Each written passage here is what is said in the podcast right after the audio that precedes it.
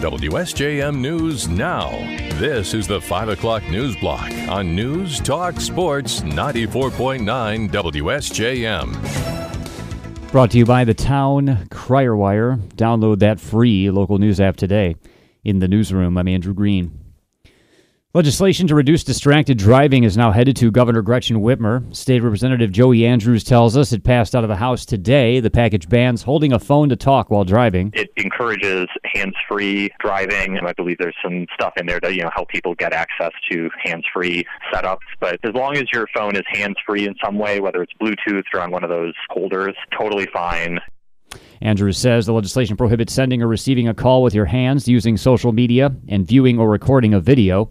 The goal is for drivers to keep their eyes on the road. This bill's come up a few times over the last several cycles, and for whatever reason, it just has not ever made it across the finish line. It's been illegal to text and drive in Michigan for a while, but it's pretty difficult for police to know if you're texting specifically, so it's been relatively unenforceable. Using your phone for navigation, as long as you're not holding it and looking away from the road, will still be allowed.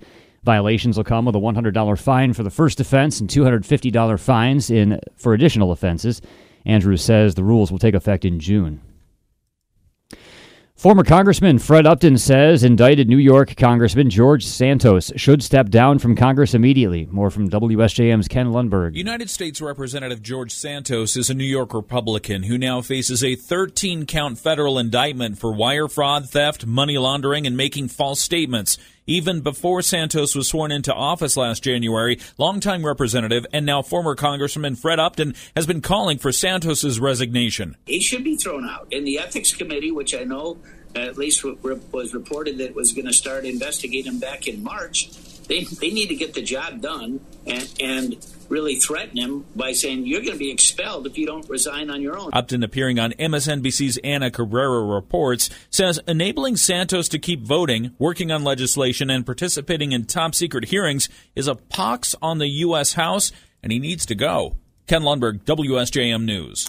Retired Berrien County Sheriff's Department Chief Deputy Robert Boyce has been commended by the Berrien County Board of Commissioners with a resolution thanking him for his many years of service.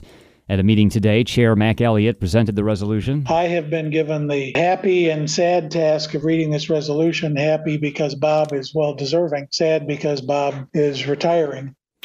Bob Boyce started out with the Sheriff's Department in 1995. He became the Chief Deputy in 2017. Berrien County Prosecutor Steve Pierangeli said he worked with Boyce when starting out. I learned more from Boyce than I can explain. It's immeasurable. He was a brilliant, calm, humble servant of the people, something that I think is lost. Sheriff Paul Bailey said Boyce had an amazing work ethic, staying at the office as late as he needed to get the job done.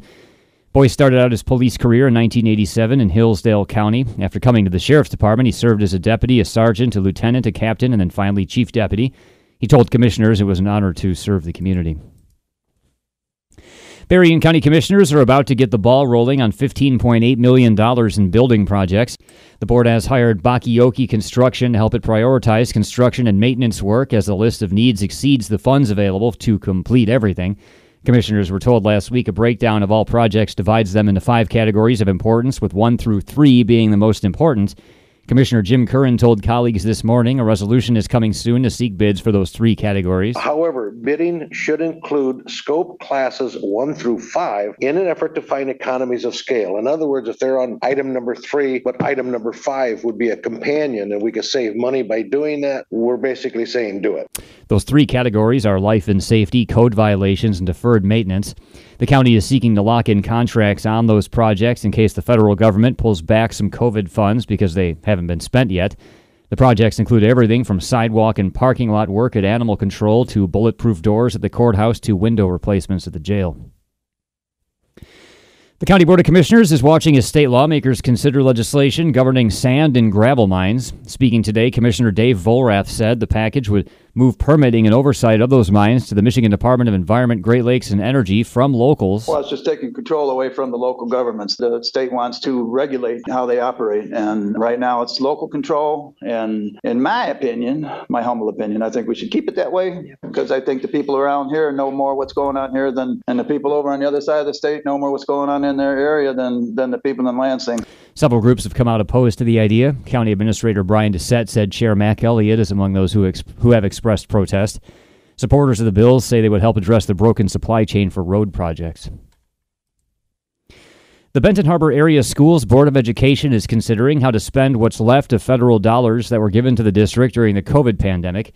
Speaking at a meeting this week, consultant Molly Vincent from Hungerford Nichols accounting firm said there's still plenty of elementary and secondary school emergency relief or ESSER money to spend. Of the ESSER funds, there's about 43 million that was awarded to Benton Harbor. We're spent about 15 so far. The ESSER money comes in three phases ESSER 1, 2, and 3. Vincent said there are deadlines for spending those dollars. ESSER 2, we are projecting to be spent down by the end of this fiscal year, which is 630. And then we're already making progress in spending down ESSER 3, which has some of the hot topic items in it as well. We talked about the technology, we've been talking about some of the boilers. There are things that are pieces of that will be funded with ESSER 3. The deadline for everything is the end of September of next year. Trustee Ronaldo Triplett asked for a detailed list of how all ESSER money has been spent so far. He said trustees and the public should have their voices heard when it comes to how those funds are used. And Lake Michigan College is planning to hold an awards ceremony for high school performing arts programs this month. LMC Dean of Arts and Sciences Christopher Zook tells us the second annual WAVE Awards will be May 14th with nine schools taking part. Basically, a high school version of the Tony Awards that really gets our high school musical theater community to uh, rally together and provides educational opportunities and creative growth to the students because we send a team of professionals out to view all of the musicals and provide them with written feedback feedback. Zook says there's a great deal of talent putting on shows at Southwest Michigan schools, and this is a way to recognize and encourage those students. The event started last year with four schools and has expanded. High schools taking part this month include Bridgman, St. Joseph, Lakeshore, Hartford, Dowagiac, New Buffalo, Cassopolis, and Penn High School. The celebration starts at 7 p.m. May 24th at the Mendel Center main stage at the LMC Benton Harbor campus with red carpet arrivals at 6. Anyone can attend. Zook says it's astonishing how the arts community has rallied around the idea. WSJM News now continues with your Bloomberg report.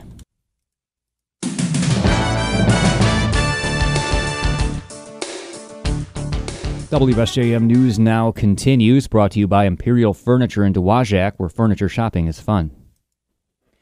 The final hours on Title 42 continue to tick by with members of the Biden administration, including Homeland Security Secretary Alejandro Mayorkas, reassuring border communities the country and the administration are prepared for anything once the clock strikes, strikes 12 tonight. More from ABC's Karen Travers. Secretary Mayorkas was candid. He said, It is going to be difficult for a while. He said, Make no mistake about it. It is going to be difficult, but they're hoping it is a short period of difficulty because of the work that the administration has done. He says they're they're working with uh, officials in the border towns, the border communities, and governors in those states, and they're trying to assure them that they have the resources they need to prepare for what might be coming. Meanwhile, migrants were rushing across the Mexico border in hopes of entering the U.S. in the final hours before pandemic related asylum restrictions are lifted.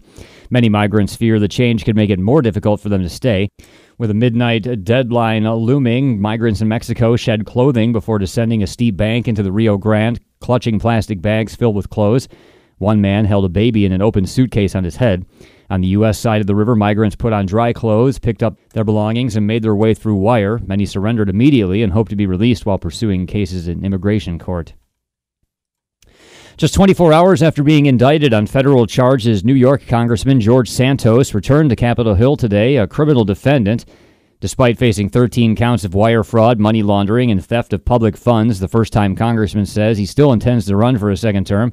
More from ABC's uh, Rachel Scott. Santos is defiant, not backing down. And now at least a dozen House Republicans are calling on him to resign. House Speaker Kevin McCarthy, who is counting on Santos's vote to remain in power, is not calling for him to step down.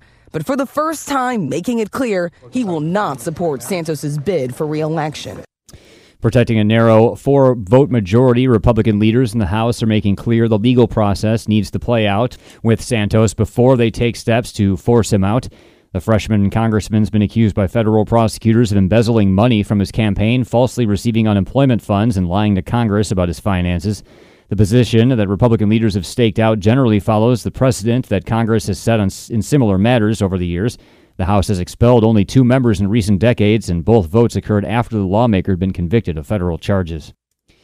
The White House says COVID 19 is no longer a public health emergency in the U.S. ABC's Nina Pineda has more on how that could affect consumers who use telehealth services. People were having serious problems, could not get out of their homes. So it was so important for people to be able to speak to someone over, you know, over Zoom or over FaceTime. That thankfully is going to continue at least until December of 2024, which means that providers are still going to be able to talk to you and also prescribe medicine. But how much of that is covered is going to, again, depend on if your therapist is in or out of network or your provider. So really must check and see if the people you've been using, even over telehealth, are in or out of network because you might have some co-insurance pickup there. The Biden administration is proposing new limits on greenhouse gas emissions from coal and gas fired power plants, its most ambitious effort yet to reduce planet warming pollution from the nation's second largest contributor to climate change. A rule unveiled today by the EPA could force power plants to capture smokestack emissions using technology that's not in widespread use in the U.S. If finalized, the rule would mark the first time the federal government has restricted carbon dioxide emissions from existing power plants, which generate 25% of U.S. greenhouse gas pollution. That's second only to the transportation sector. Industry groups in Republican leaning states accuse the Democratic administration of overreaching on environmental regulations. There was a U.S. Supreme Court victory today for a transgender woman fighting her deportation to Mexico. More from ABC's Faith Abubey. Another shot at asylum for 33 year old transgender woman Estrella Santos Zacarias after the Supreme Court ruled in her favor Thursday. Zacarias wanted the federal courts to review her asylum case after an immigration judge said she did not qualify for asylum, even though Zacarias argued she faced extreme danger due to gender violence in Mexico, including being beaten at a bus stop by three attackers and bludgeoned unconscious at her workplace. The unanimous Supreme Court decision means a federal judge can take up her case despite arguments by the Biden administration over jurisdiction. Faith Abubey, ABC News, Washington. And a popular YouTuber is now facing federal charges for allegedly staging a plane crash and then destroying evidence to prevent an investigation. More from ABC's Alex Stone. The video went viral. YouTube star Trevor Jacob flying his small plane over Santa Barbara County in late 2021. The engine quits, he parachutes out, and the plane crash is caught on video. Now, federal prosecutors, as part of a plea deal, have charged Jacob with obstructing an investigation. They say, as many suspected, he staged the crash for YouTube views and then hoisted the crashed plane out and dismantled it so investigators could not inspect it. He's agreed to plead guilty to one count that could get him 20 years in prison. Alex Stone, ABC News. WSJM News Now continues with your weather forecast.